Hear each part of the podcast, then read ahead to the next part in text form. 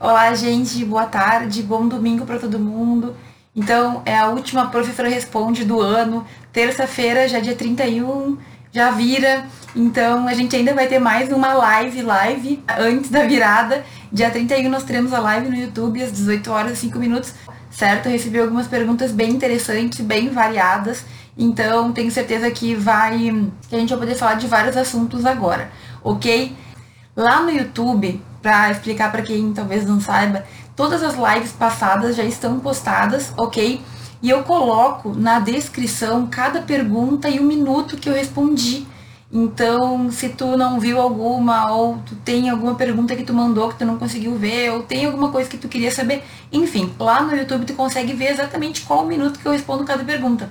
É mais rápido, eu sei que a gente gosta de não perder tempo, sei lá, quando tu quer uma única resposta, talvez tu não queira ficar assistindo toda a live, então tu pode encontrar direto a pergunta lá na descrição, ok? Outra coisa, gente, tanto no YouTube como no meu Telegram, tudo que eu mando, ou os vídeos, enfim, tu consegue ver acelerado. Então, essa é uma dica que eu já falei, eu acho, mas é bom relembrar, ok? Tu sempre pode colocar uma velocidade maior nos meus áudios do Telegram, que eu mando áudio todo dia. Tu pode ouvir mais rápido se tu quiser, certo? E no YouTube tu também consegue ver os vídeos de forma acelerada. Eu só vejo vídeo de forma acelerada porque eu tenho a impressão que eu tô fazendo mais coisa. Mas tudo bem, pode ver no ritmo que tu quiser, ok? Então eu vou começar a responder algumas perguntinhas. Hoje é um dia muito importante porque, como eu falei, no Telegram hoje, para quem está lá no grupo. A gente está entre Natal e Ano Novo, é um período incrível que a maioria das pessoas está meio parada, assim, então a gente consegue, eu pelo menos consigo aproveitar para fazer coisas que ah, dei uma enrolada durante o ano, ou assim, coisas que eu tenho que fazer porque eu tenho a impressão que eu estou assim, trabalhando diferente do resto do mundo. Eu não sei porquê, eu gosto muito de trabalhar nessa época. E enfim, deixa eu começar respondendo aqui uma pergunta que eu recebi bem direta sobre mercado de trabalho, ok? Então, o que precisa ter para ser juíza e quanto tempo? Gente, a gente andou falando um pouquinho sobre alguns dos cargos, né? Sobre o que a gente precisa. Essa pergunta, ela tem uma resposta simples e uma resposta mais complexa, tá? A resposta mais simples é: para tu ser juíza, para tu te tornar juíza, tu tem que fazer a faculdade de direito, ter o teu diploma, tu tem que fazer um concurso público, é um concurso público bem difícil e bem demorado também. Hoje eu estava olhando o edital do, do, último concurso que abriu aqui no Rio Grande do Sul para juiz, então abriu agora no final de dezembro. Está previsto para a primeira prova acontecer em março e as últimas provas acontecerem em junho e julho. Então o concurso ele é muito devagar, ele, é, ele leva um tempo assim. Só o concurso tu pode ficar ali um ano realizando até ter o resultado, até ser chamado. Então o concurso ele demora bastante. Além de passar nesse concurso difícil, dentro lá do concurso tu vai ter que comprovar que tu tem três anos de prática jurídica. Lembra que a gente estava falando um pouquinho sobre isso nos últimos dias? O que, que é prática jurídica? A maioria das pessoas pensa que prática jurídica é apenas a advocacia. A advocacia é a prática mais comum, ok? A maioria das pessoas comprovam prática jurídica por meio da advocacia. Então, você tem que assinar cinco petições lá, básico, certo? Para dizer que tu teve essa prática durante a, o período que tu estava estudando para concurso, porque se entende que os juízes eles têm que ter um conhecimento de prática para chegar na hora de ser juiz, conseguir exercer essa, essa carreira, né? essa, esse cargo, essa função com mais digamos, propriedade. Por quê? Porque juiz que é advogado ou juiz que atua em outras funções antes de ser juiz costuma ser um juiz mais empático, costuma ser um juiz que entende de algumas dificuldades que a gente tem no Poder Judiciário. Certo? Então, por isso que se tem a prática jurídica. A maioria dos juízes, então, porque ainda teve, isso é uma norma que não é, não foi desde sempre, faz alguns anos que ela existe. Tem juiz que entrou direto, então Talvez tu já tenha ouvido falar de pessoas que entraram na carreira da, da magistratura como juízes com 22, 23 anos, certo? Porque antigamente não precisava ter essa prática, hoje em dia é obrigatório. E aí, depois de passar tudo isso, tu vai poder assumir o teu cargo. Então, resumindo, o que, que eu tenho que ter para ser juíza? Eu tenho que me formar em direito, eu tenho que passar num concurso que é bem difícil e bem demorado, certo? E eu tenho que comprovar ali naquele concurso que eu tenho três anos de prática jurídica, que pode ser advocacia, mas que também pode ser outras coisas.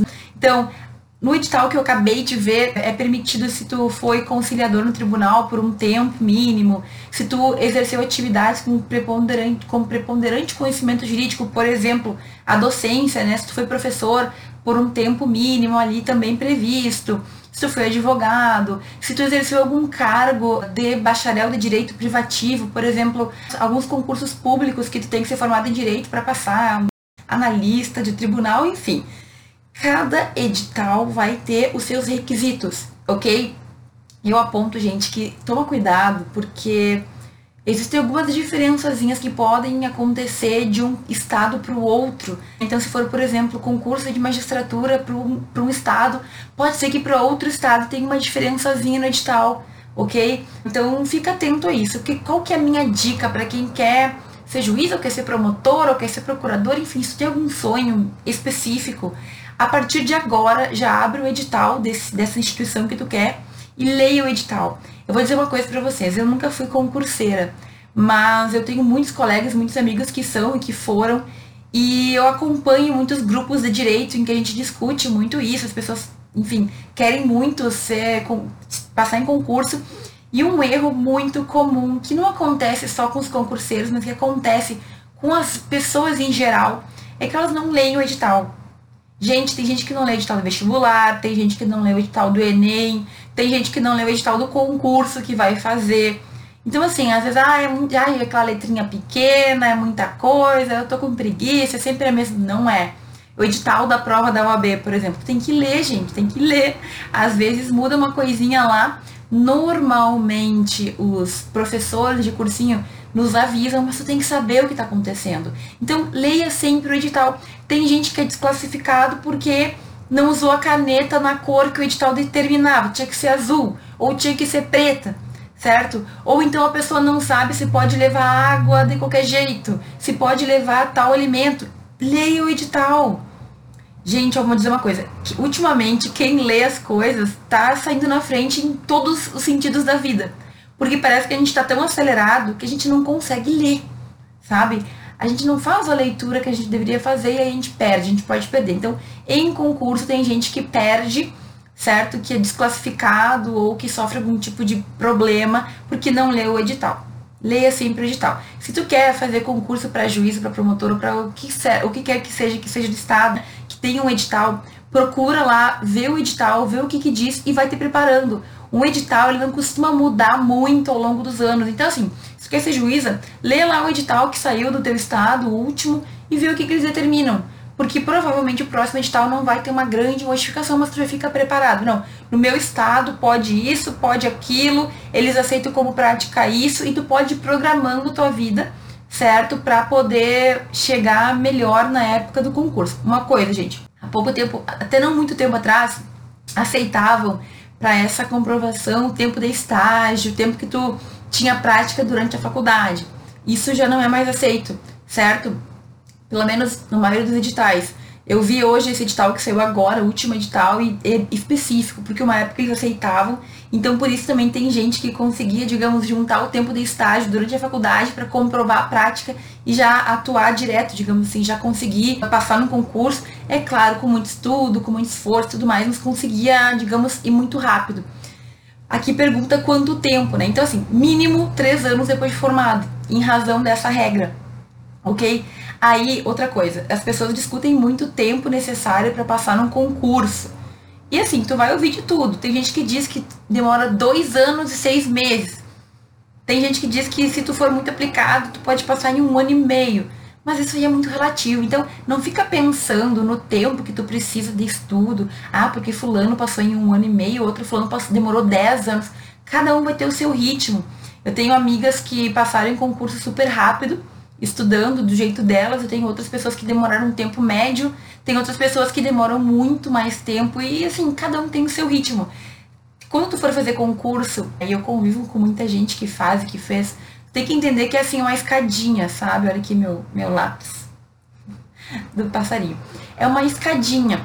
Tu, tu chega no concurso, quando tu começa a vida de concurseira, tu tá, digamos, na base da escada com o tempo tu vai evoluindo, porque tu vai adquirindo conhecimento, tu vai aprendendo as matérias, tu vai te fortalecer, tu vai aprender, tu vai saber, entendeu?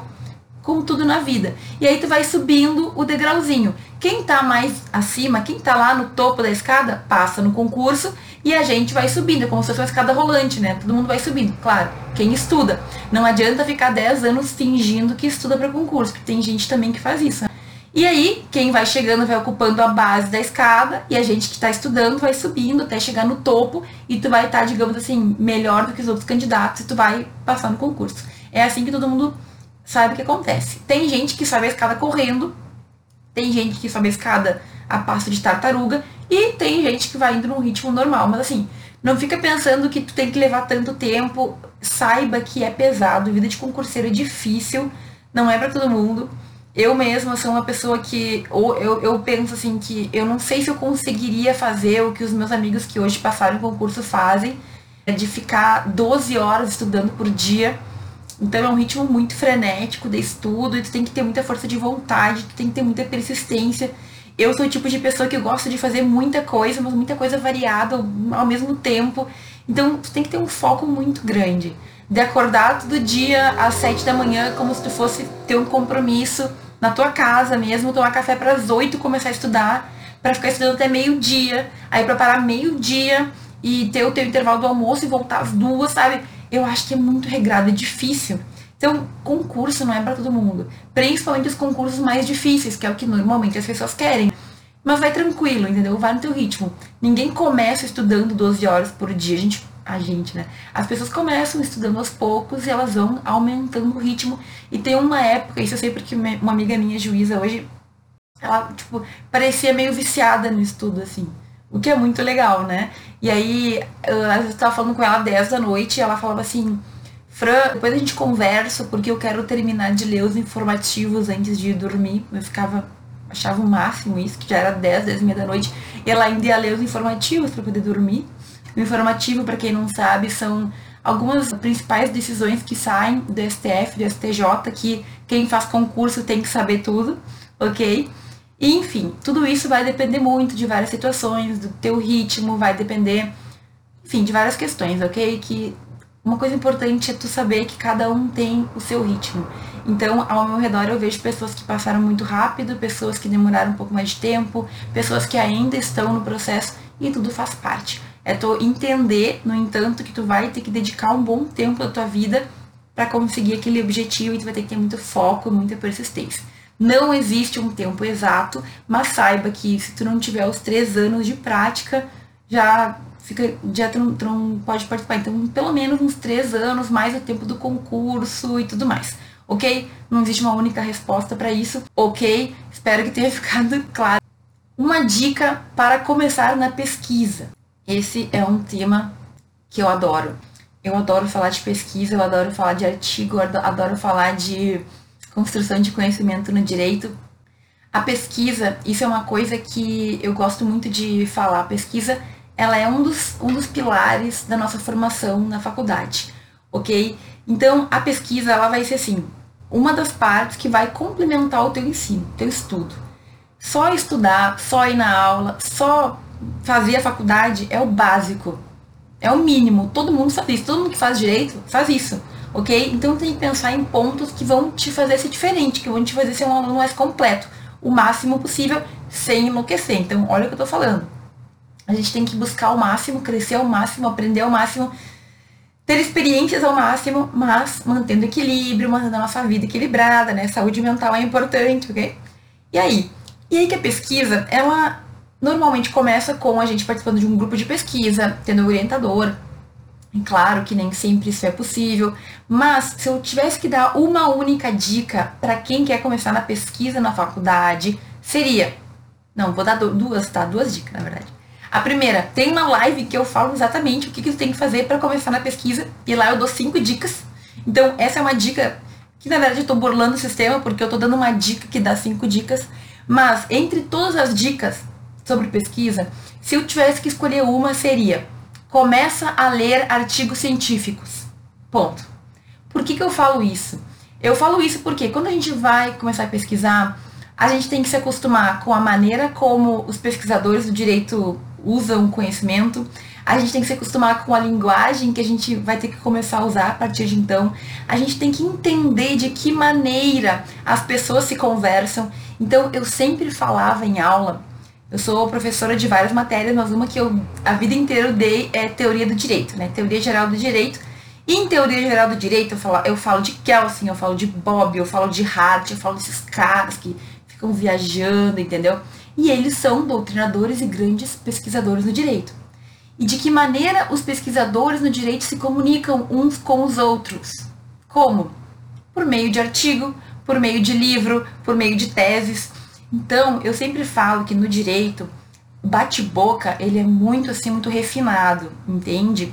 Tu não vai ver pesquisadores discutindo sobre um tema que eles discordam ou assim, um baixo nível. O contrário, no direito, quando tu discorda de uma pessoa, tu jamais vai chegar e vai falar para ela e vai nunca baixaria jamais. A maneira que a gente tem para discordar de uma pessoa é escrevendo sobre o que a gente pensa contrário daquela pessoa. Então eu sempre brinco que Kelsen, ele, ele foi um cara muito importante, né, um autor muito importante no direito, Hoje em dia a gente tem várias críticas, mas assim, o dia que ele criou as teorias dele, ele criou do nada, ele criou com base no estudo dele. Então, a gente tem que reconhecer que ele trouxe muita coisa nova para o nosso ramo do direito. Só que hoje, é claro que é mais fácil chegar aqui no alto dos meus 30 anos e falar, não, Kelsen estava errado, porque o fulano disse isso, porque o fulano disse aquilo, ok? Mas o Kelsen é um cara que a gente tem que reconhecer que fez muito pelo direito. E ele era muito criticado também na época dele, né? Então o que acontecia? O Kelsen ele se projetou demais, ele ficou muito conhecido, as teorias dele a ser, começaram a ser muito utilizadas e ele começou a criar, né? As pessoas começavam, começaram a ter inveja dele, as invejosas, né? Como eu falo. E aí começou-se essa discussão de teorias. Mas como que era essas discussões, então? Era por meio de livros. Kelsen escreveu um livro, a teoria dele Aí vinha o, o Hart e escrevia um livro que dizia o contrário. Aí o Kelsen lia o livro do outro, que era nessa né, resposta para ele, e escrevia um terceiro livro, que era tipo assim, ele se defendendo do livro do outro cara lá. E é assim que funciona no direito. A gente nunca vai ter um bate-boca, ah, não sei o que, não era isso aí, tá errado. Não. É tudo muito finesse, entendeu? Eu tô aqui sendo bem objetiva. Um cara escreve um livro, eu não gostei, eu vou lá e escrevo outro livro, criticando esse cara aqui. Aí, esse cara não gostou do que eu escrevi, ele responde com outro livro. E é nesse nível que a gente vai andando. Hoje em dia, os artigos também podem servir para isso. Ok? Então, o artigo científico é a maneira que eu tenho de comunicar para o mundo o que eu aprendi, o que eu pesquisei, o que eu acho sobre determinado assunto. E cada dia mais a gente tem pessoas publicando artigos, certo? Tem muita crítica, tem muito problema no nosso sistema acadêmico de artigos científicos tem muita coisa que eu discordo, tem muita historinha aí, porque, por exemplo, o professor tem que sempre publicar artigos para ter um bom currículo, e aí pode ter algumas questões no meio, enfim. Não quero falar mal da pesquisa, porque eu gosto muito da pesquisa, embora existam pontos que eu não concorde. Então, eu pego meu, eu escrevo um artigo científico para comunicar para o mundo algo que eu entendi que eu pesquisei. Eu vou lá colocar o meu entendimento, eu vou colocar o que eu aprendi e justamente isso tem que existir para que o dia que alguém for pesquisar sobre o que eu pesquisei, essa pessoa não tenha que fazer toda a pesquisa que eu fiz. Ela vai ler o meu artigo e vai entender, com base em tudo que eu pesquisei, um resumo. Ok? Então, a dica que eu dou aqui. Quando tu quer começar na pesquisa, tu tem que começar a ler artigo científico para entender como funciona esse meio. E aí tu ganha em vários sentidos, porque, como eu falei, tu vai aprender como se escreve, tu vai aprender as palavrinhas que a gente usa, tu vai aprender o jeito como a gente se comunica, e tu vai aprender sobre o texto, sobre o conteúdo. Digamos que tu queira, eu vou falar sobre as minhas pesquisas, tu quer saber sobre como que a internet no Brasil está funcionando no sentido de proteção das ima da imagem das pessoas. Se eu for ofendida na internet hoje, se alguém me xingar e eu me sentir assim, ofendida, injúria, ah, eu ah, estou ofendida, a minha imagem foi manchada. Como que o direito brasileiro hoje trata essa questão? Eu escrevi muito sobre isso, certo? Então, ao invés de tu ter que ler 35 artigos e livros que eu li, tu vai ler o meu artigo.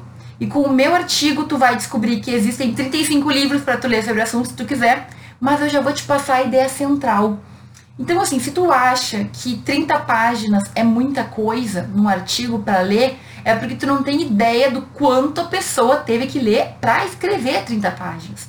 Porque artigo bom é um artigo que tu consegue juntar muito conhecimento e condensar ele em menos páginas. Aí, professora, 40 páginas para ler é muito. Meu querido, 40 páginas num artigo significa 200 páginas que o cara teve que ler ou mais para poder colocar ali aquela tese que ele está te trazendo. Então, gente, nós não valorizamos os artigos como eles deveriam. Artigo de qualidade. O que é um artigo de qualidade? É um artigo de revista que é bem classificada. Classificada como, meu Deus? E aí eu começo a ficar meio maluca porque cada coisinha puxa mais a explicação. No Brasil, nós temos classificações das revistas dos e dos periódicos, que é a mesma coisa, tá? Aonde a gente manda os artigos. Quanto mais rígido for a revista, o processo de avaliação, maior vai ser o nível. Então, dependendo da revista que tu manda, é muito mais difícil do que mandar para qualquer outro lugar. Assim, para o artigo tá lá, ele tem que ser muito bom. Porque muita gente lê, muita gente critica e só passa o melhor. Quando tu acessa artigo nesse nível, que é um nível muito bom da cadeia, digamos assim, do extrato, quer dizer que tu pode confiar certo? Esse tipo de artigo, ele é o artigo que vai te trazer muito conhecimento em poucas páginas. Aprende. 30 páginas no direito não é muito, ok? É muito bom. Porque qualquer livro de doutrina, qualquer livro de doutrina não tem menos do que 200 páginas. Isso é uma crítica que eu tenho, porque eu acho que no direito a gente tende a enrolar um pouco na hora de escrever, para parentar que escreveu muito, quando se a gente quisesse a gente podia dar uma reduzida. Mas então, professora, quero começar na pesquisa. Primeira dica: começa a ler artigo de periódico bom, ok? O que, é periódico bom? Qualizar. Ponto. É o melhor que tem. Esse ano vai mudar esses extratos, mas qualquer pesquisadinha que tu der na internet, tu vai encontrar a explicação do A, do B, do C. Eu tenho vídeos no YouTube também, se quiser pesquisar sobre isso, entender como que funciona essa classificação. Mas começa a ler artigos certo? Que tu vai entrar para esse mundo, tu vai te inteirar e aí tu vai começar a entender como funciona e apesar de tudo, apesar disso, né?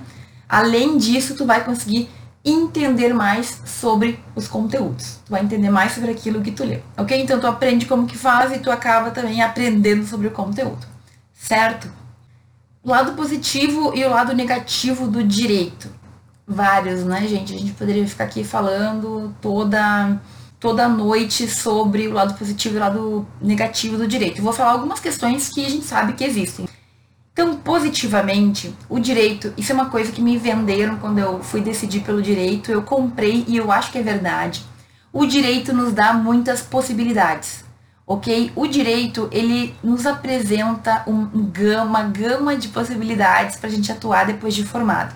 Ai, professora, isso é clichê. É clichê mesmo, é o que tu já ouviu, é o que eu ouvi há 10 anos atrás, é o que as pessoas ouviam há muitos anos atrás, mas é verdade. Com o direito, nós temos uma opção muito grande para seguir de vida depois.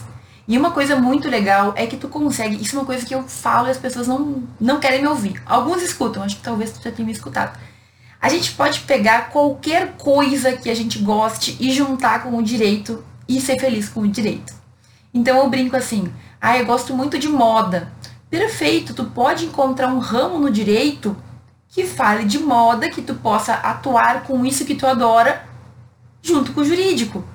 Ah, marca, direito de marca, direito de patente. Isso é uma briga muito séria que existe no mundo da moda, né? Não que eu entenda muito, mas um estilista copia o outro estilista. Quem que vai resolver? O direito. O direito do país, o direito internacional também. Ah, professora, eu gosto de futebol, eu gosto de futebol, é a única coisa que eu gosto. Gente, direito que vai lá regular a questão dos clubes, que vai regular contratos dos jogadores.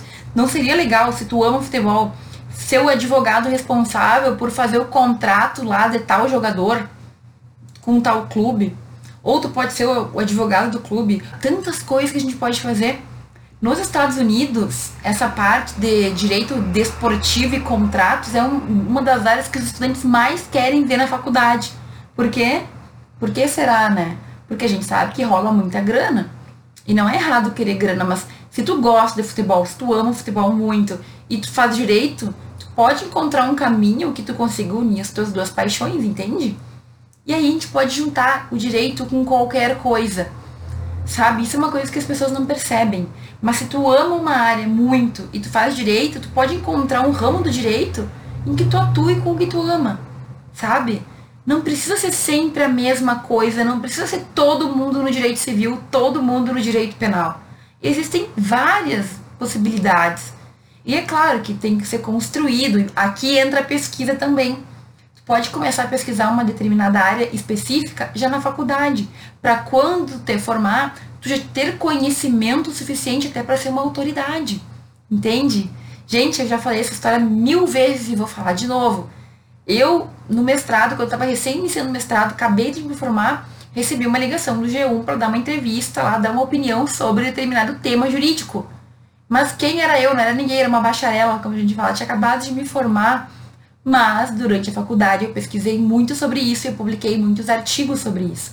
Então o que acontece? Eu virei uma autoridade. Com mês, dois meses de formada, eu já era uma autoridade no assunto. Eu fui lá, falei o que eu pensava, porque durante a faculdade eu construí esse caminho.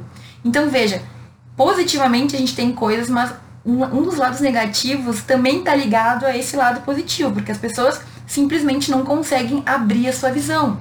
As pessoas acham que o direito eu tenho que seguir no direito penal, ou no direito civil, ou no direito tributário, e tudo bem se tu quiser isso, não tem problema. Mas saiba que existem outras possibilidades. Ai, professor, o mercado está saturado. Até por ali. Sempre tem espaço, é muito verídico. Principalmente se tu for especialista numa área que não tem tanta gente. Quando eu comecei a pesquisar sobre direito à internet, eu já falei também tinha uma doutrinadora no Brasil, que era uma advogada que pesquisava sobre o tema digital e ela era basicamente a referência. Por quê? Porque ainda era um campo muito novo. Mas ela foi rápida, um tema que eu imagino que ela gostasse, ela começou a pesquisar se especializou. Tem um escritório gigante em São Paulo. Hoje em dia existem muitas pessoas que pesquisam, mas ela foi a pioneira. Entende? Tu também pode encontrar um ramo, uma área que tu goste e simplesmente te especializar nisso ok? Ah, é muito difícil. Ah, bom, aí cada um escolhe, né, o que quer fazer ou não. Mas a verdade é que a gente tem que ter uma visão mais ampla. A gente tem que sair do feijão com arroz que nos trazem na faculdade. E eu tenho para te dizer que a tua faculdade vai te trazer o básico. Mas assim, o básico do básico. Tu vai ter que encontrar o teu caminho além da faculdade, certo? Isso é uma coisa que parece que as pessoas também têm um pouco de dificuldade de entender. A tua faculdade vai te trazer o mínimo. Tu vai ter que aprofundar, tu vai ter que encontrar temas que façam sentido para ti. Eu citei esses dias que, enquanto eu dava aula, eu participei de uma banca de monografia, é, de uma particular que eu dava aula, que o aluno estudava sobre cooperativas. Sabe cooperativas? Que é um, um estilo de. é uma, é uma união das pessoas que, que, enfim, é uma, tipo uma associação, um pouquinho diferente, porque não é empresarial e tudo mais. Enfim, existem bancos que são cooperativas certo? Grandes, que na verdade não são bancos, porque tem, são cooperativas, mas exercem como se fossem bancos. Enfim, o aluno fez uma monografia sobre esse tema, porque ele vinha de uma região que tinha muita cooperativa. Aqui, a gente não tratava muito sobre esse tema e os professores da banca sabiam muito pouco sobre aquilo. Mas olha que interessante, ele encontrou um tema que a faculdade nunca falou, mas que ele viu que na vida real, na vida prática, na cidade dele, era uma coisa muito comum. Você tem que fazer isso, tem que aprender a fazer isso também. O que eu vejo que acontece no mundo que eu posso trazer para a faculdade, para estudar, para ser uma pessoa boa nesse conteúdo, para poder aplicar quando eu voltar. A gente não pode entrar na faculdade achando que vai sair resolvido, ok? Não é real. Não.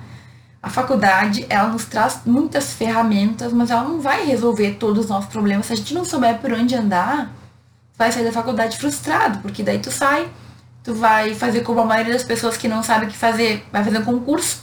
Às vezes nem é pra ti, não é teu perfil, mas tu não sabe, porque tu não se preocupou com isso durante a faculdade. E a gente vai levando uma vida assim, né, do jeito que dá, do jeito que vai dar. Então, a gente pode falar muito sobre o lado positivo, o lado negativo. Uma coisa importante é tu ter em mente quais serão os teus caminhos, quais são os objetivos, o que que tu quer, o que que tu gosta. E a gente só descobre isso na prática ok? Então, durante a tua faculdade, tu vai ter que ir testando, provando, faz estágio, faz pesquisa, faz extensão.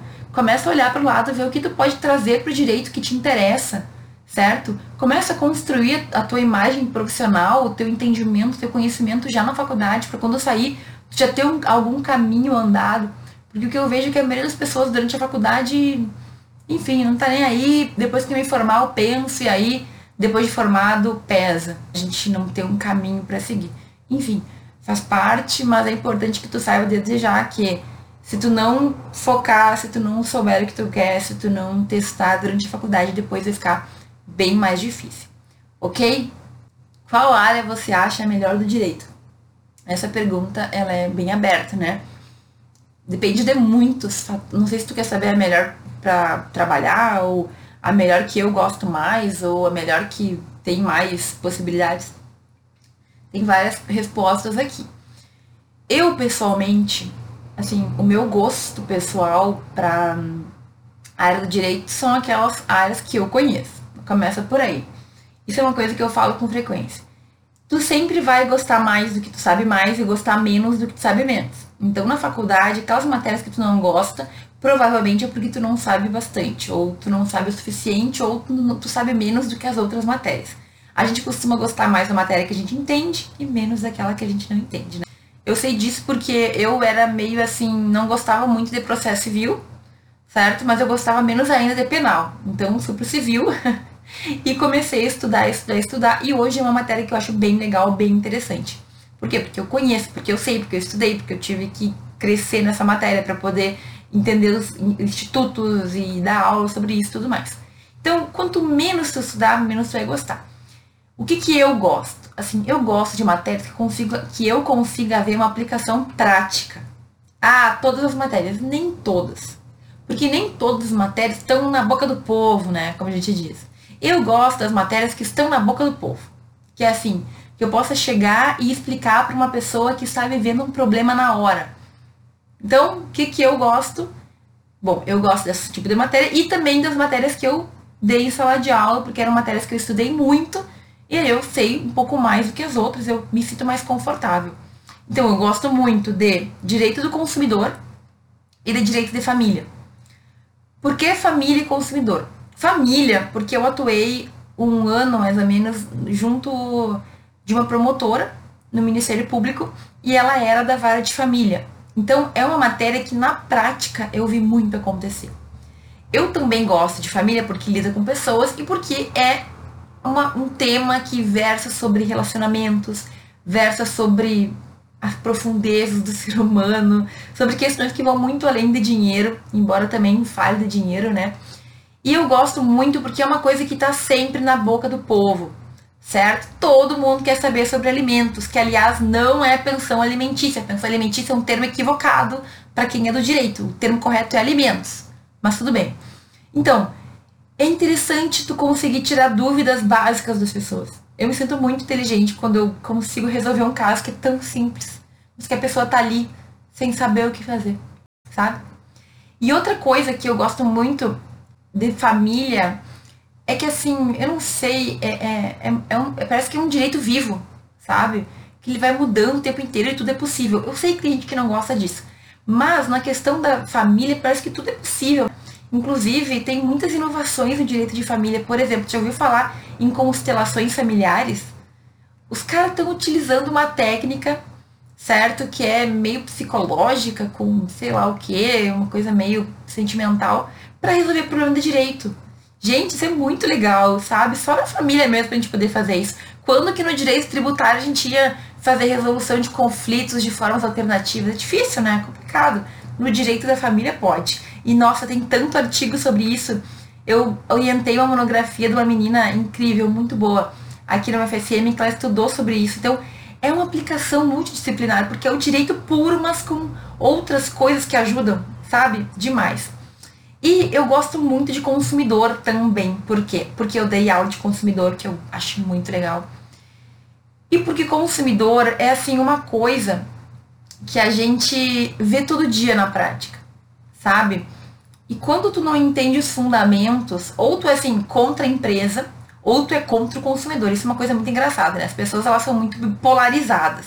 Então, se tu é, tem uma empresa, se tu lida com comércio e tu, e tu vê o direito do consumidor, às vezes tu acha que é injusto, que é defesa demais. Só que daí tu começa a estudar e tu começa a perceber que tem muita falcatrua. É um termo bem, bem, como posso dizer, é um termo bem nada jurídico, né? Mas a gente começa a perceber que existe muito abuso por parte de empresas também. Então o direito do consumidor, tu percebe que ele é um direito que ele quer equilibrar as coisas. E é muito legal defender um direito que tem fundamento, sabe?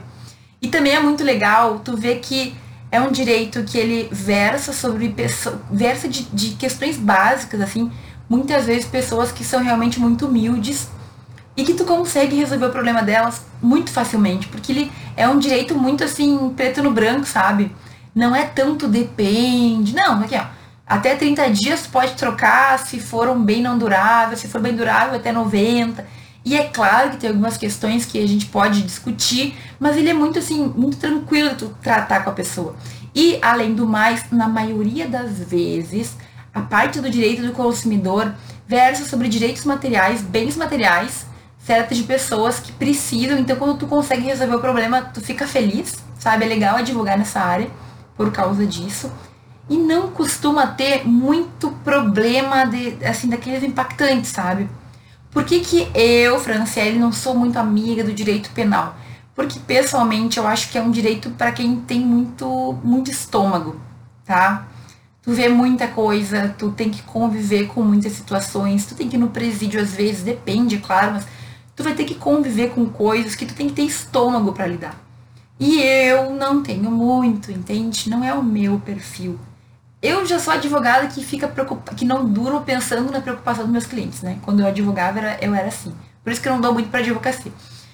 E aí, imagina se eu fosse de direito penal. Meu Deus, não sei, nunca mais se dormir na vida. Então, que ver qual é a área do direito que tu consegue casar melhor, entendeu? não ia conseguir. Direito penal é muito pesado para mim. Para mim é muito pesado. O direito do consumidor é um direito bom, porque apesar de às vezes ter alguns momentos pesados de injustiça, tu assim, a, as pessoas elas, elas uh, querem resolver problemas pequenos que são normalmente também mais rapidamente resolvidos. Então, por mais que demore um ano, um ano de processo no JEC, é muito rápido comparado com o restante da justiça, infelizmente. Então, é uma coisa que assim é rápida e não costuma ter uma carga de emoção muito forte de vez em quando tem, no consumidor também, tá? Então, um ex-aluno meu estava me contando que ele estava com um processo de um consumidor que teve a mão decepada de um carro porque estava com defeito. Aí já ficou pesado, entendeu? Ficou um pouco pesado. Mas, de forma geral, é um direito mais rápido, sabe? Eu tenho a impressão que é um direito mais leve, assim, porque trata de bens materiais em geral, não é nada assim é, muito difícil. É, eu, eu tenho a impressão que é um direito muito fácil de lidar. As pessoas entendem, é rápido e tu consegue defender pessoas que precisam mesmo de ti. Mas enfim, como eu falei, a área do direito vai depender muito do teu perfil. Tem gente que ama direito penal. E tá ótimo, porque alguém tem que amar penal, alguém tem que amar consumidor, alguém tem que amar civil, alguém tem que amar família, e alguém odeia todas elas, entendeu? Cada um de nós tem que encontrar o melhor ramo do direito para si.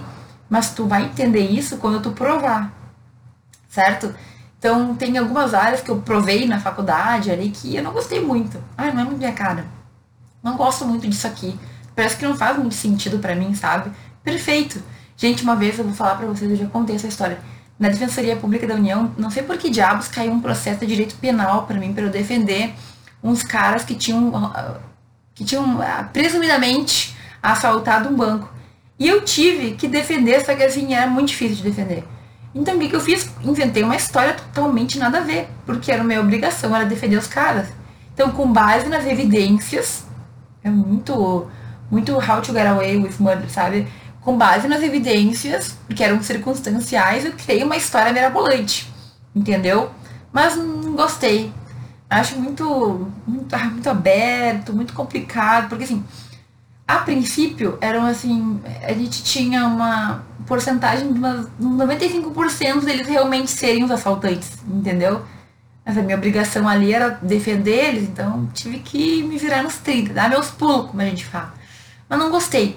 Então é bom que tu vá testando na tua faculdade, nos teus estágios, vê o que tu te sente bem, vê o que tu não te sente bem, respeita os teus valores, aquilo que tu acredita, aquilo que tu acha justo, certo? Aquilo que tu, que tu te sente confortável em fazer. Então, a melhor área do direito vai ser a melhor área que dê para ti, que tu goste mais, que tu te sinta bem e que tu goste de estudar, certo? Estudei muito uma matéria, provavelmente é a matéria que tu não estudou. Então, a dica de ouro. Ah, eu odeio tal matéria, então estuda essa matéria. Porque provavelmente é porque tu não entendeu ou porque tu não sabe o suficiente para gostar dela. Também não precisa amar a matéria, mas a tendência é que quando a gente conheça, a gente goste. Quase sempre é assim. Testa aí, dá uma lidinha aí nessa matéria que tu tanto odeia, quem sabe falta um pouco de conhecimento, quem sabe falta um pouco de aprofundamento e talvez tua vida facilite. Estuda aí, quem sabe te ajude. Tá bom? Estou indo para o segundo semestre e estou perdida. Tenho medo de não conseguir chegar ao final do curso. Gente, eu, eu recebo principalmente no direct muitas mensagens nesse sentido, ok? Então, assim, é muito comum a gente sentir essa falta de direção, sabe? A gente se sentir perdido, a gente se sentir inseguro, a gente ter as matérias e parece que nada entra na cabeça, ou então ficar pensando assim, que mundo é esse? Aonde que eu me enfiei? Vim pro mundo dos bruxos, quero voltar pro mundo dos trouxas. Essa é uma referência a Harry Potter, tá? Se tu pegou aí. E o fato é que isso faz muito parte da vida da maioria dos alunos de direito, ok? A gente nunca vai se sentir 100%, mas eu te digo que com o tempo tu começa a ter a te ambientar, digamos assim. Então, qual que é uma grande dificuldade, ao meu ver, para quem faz direito? A gente tem o direito como um sistema em que todos os direitos eles estão unidos. Então, não tem como tu falar de um direito sem falar do outro. Não tem como eu falar de direito constitucional sem falar de direito penal e vice-versa. Porque tudo vai ter uma relação penal vai ter relação com o tributário, vai ter relação com o civil, vai ter relação com ambiental, vai ter relação com o empresarial. E, e todos os direitos, eles se comunicam. Então, na verdade, eles são uma grande união, né? Todos os direitos, eles estão unidos. Só que na faculdade, como é que eu vou ensinar uma bola, né? Não tem como ensinar todos ao mesmo tempo. E aí criou-se essa ideia de fatiar o direito nos ramos, que a gente sabe que existem muitos ramos do direito, para tentar facilitar essa vida. Então, nossa, as nossas faculdades de direito elas são estruturadas de uma maneira que imaginou-se que seria mais fácil para o aluno para ele ir aprendendo, digamos, de degrauzinho em degrauzinho, tipo um método de Descartes, Descartes, sabe, o método cartesiano. Então, assim, vamos começar a ensinar um pouquinho para cada uma dessas criaturas que elas vão ir aprendendo. Qual que é o problema? O problema é que, mesmo tentando fatiar, não tem como dividir o direito. A gente divide, mas sempre fica assim aquele lado obscuro que faltou explicação. Então, introdução ao direito, por exemplo, é a cadeira inicial da faculdade, né? Tu não sabe nem o que é jurisprudência. Mas o professor, ele já está falando de coisas que tu só vai ver daqui a 10 semestres, oito semestres. Então, para exemplificar, ah, eu vou te explicar o que é uma lacuna no direito. Como é que eu vou explicar isso sem falar do direito material? Então, assim, como é que eu vou explicar o que é uma lacuna sem citar um exemplo de direito civil ou de direito penal? É difícil, né? Então, ou o professor é muito abstrato, e aí ninguém entende nada, ou ele traz exemplos, mas ele traz exemplos do direito que o aluno também não viu ainda. Ao meu ver, esse é o grande problema, por quê?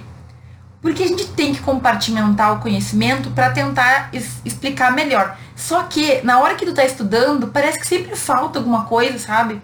Por quê? Porque o direito não tem como dividir. Então, lá no primeiro semestre, tu tá estudando uma introdução e tu já tá tendo noções de direito penal, de direito civil, de direito empresarial, entende? E tu só vai ver aquilo dali muitos semestres. Então, a impressão que fica é que a gente sempre tá meio assim, meio assim, perdido, sabe? Entre os ramos do direito. Eu me vejo, eu tenho umas ideias, assim, a minha mente é muito criativa, tá? Então eu fecho os olhos e eu vejo a pessoa entre vários corredores, assim. A gente tá lá, a gente não consegue ter uma visão do todo. Quando que a gente entende mais as coisas? Quando já teve muitas cadeiras, quando já entende o todo, quando já teve constitucional, quando já teve grande parte das matérias, aí tu entende como que funciona essa conexão. Ah, agora eu consigo ver esse sistema. Mas até tu ter o conhecimento mínimo para ver todo o sistema, parece que tudo tá desconexo, entendeu? Então, isso faz parte. Por que, que eu digo que no final fica melhor? Porque no final, quando tu te formar, tu vai ter uma visão geral do sistema. Aí parece que faz mais sentido, entendeu? Mas eles não encontraram, eu também não sou a. Não vou, acho que não serei eu que vou resolver, né?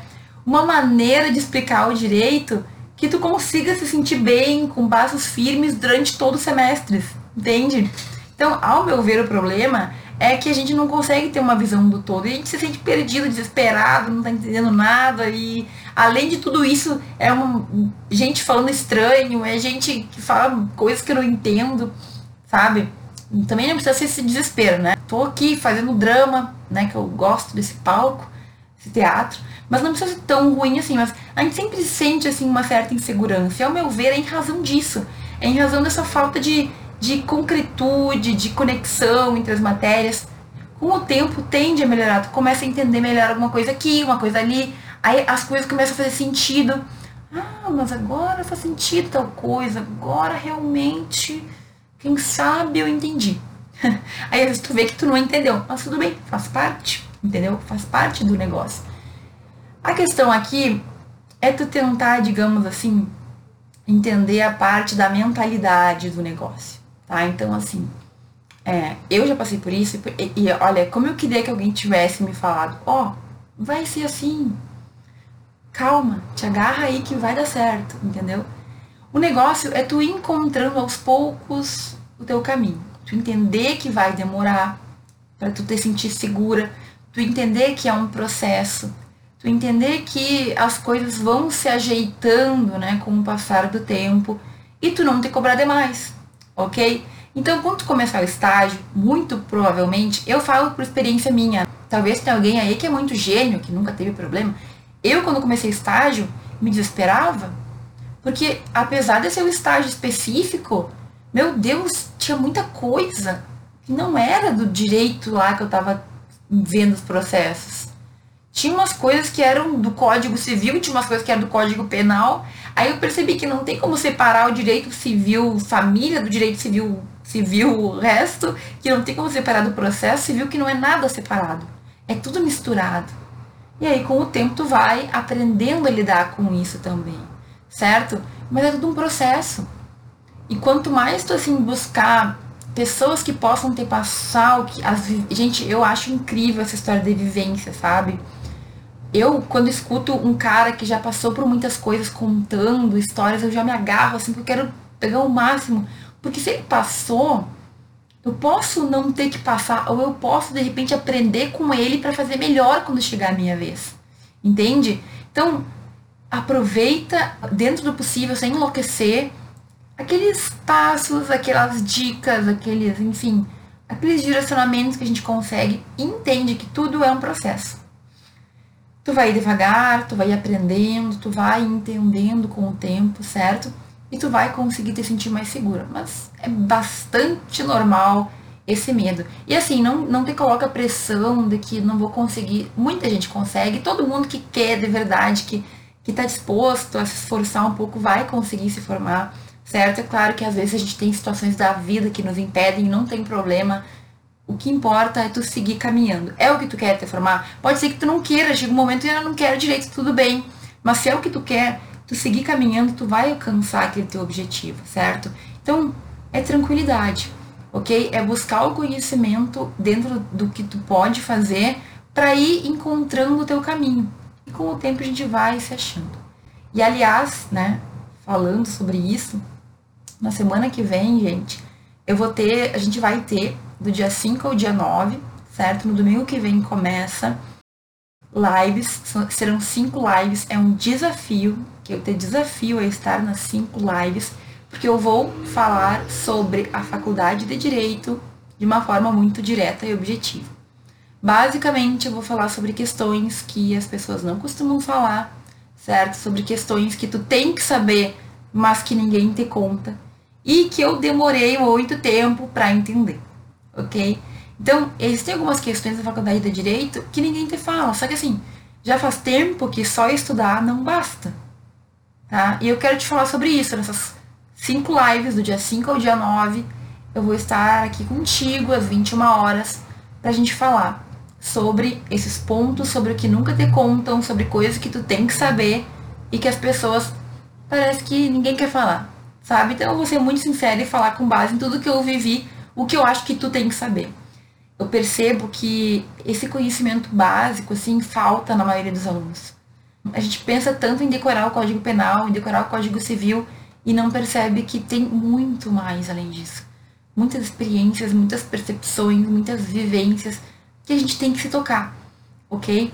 Então a gente vai ter esse desafio, vai te ajudar especificamente aqui para essa pergunta, mas vai ajudar qualquer pessoa que esteja no direito, ou que esteja pensando em iniciar o direito, ou que esteja um pouco perdido na faculdade, ou que queira saber o que nunca lhe falaram sobre a faculdade de direito, tá? Esse desafio pode te inscrever gratuitamente no link que tá no meu perfil, tá? E se tu não encontrar também, me manda um direct que eu te mando o link, tu te inscreve para receber lá o meu e-mail, que eu vou explicar melhor como é que vai funcionar, tá bom? Eu respondi todas as perguntas hoje. Achei que foi uma live maravilhosa. Quando tomo café, eu fico aqui falante, né? Chega a secar a boca. Mas eu acho que foi muito legal. Eu espero que tu tenha aproveitado também. E eu desejo que seja um excelente final de domingo para ti, para tua família, para tudo que tu, enfim, para o que tu quiser fazer, que seja um domingo maravilhoso. OK? Domingo que vem a gente não vai ter Prof. Fran Responde, mas às 21 horas a gente vai ter a primeira live desse desafio. Tu tá desafiado, tô te desafiando a estar comigo na semana que vem para ouvir essas duras verdades e situações que eu vou te trazer. Prepara o coração que 2020 está chegando e vai chegar com tudo, tá bom? Então, um beijo para todo mundo.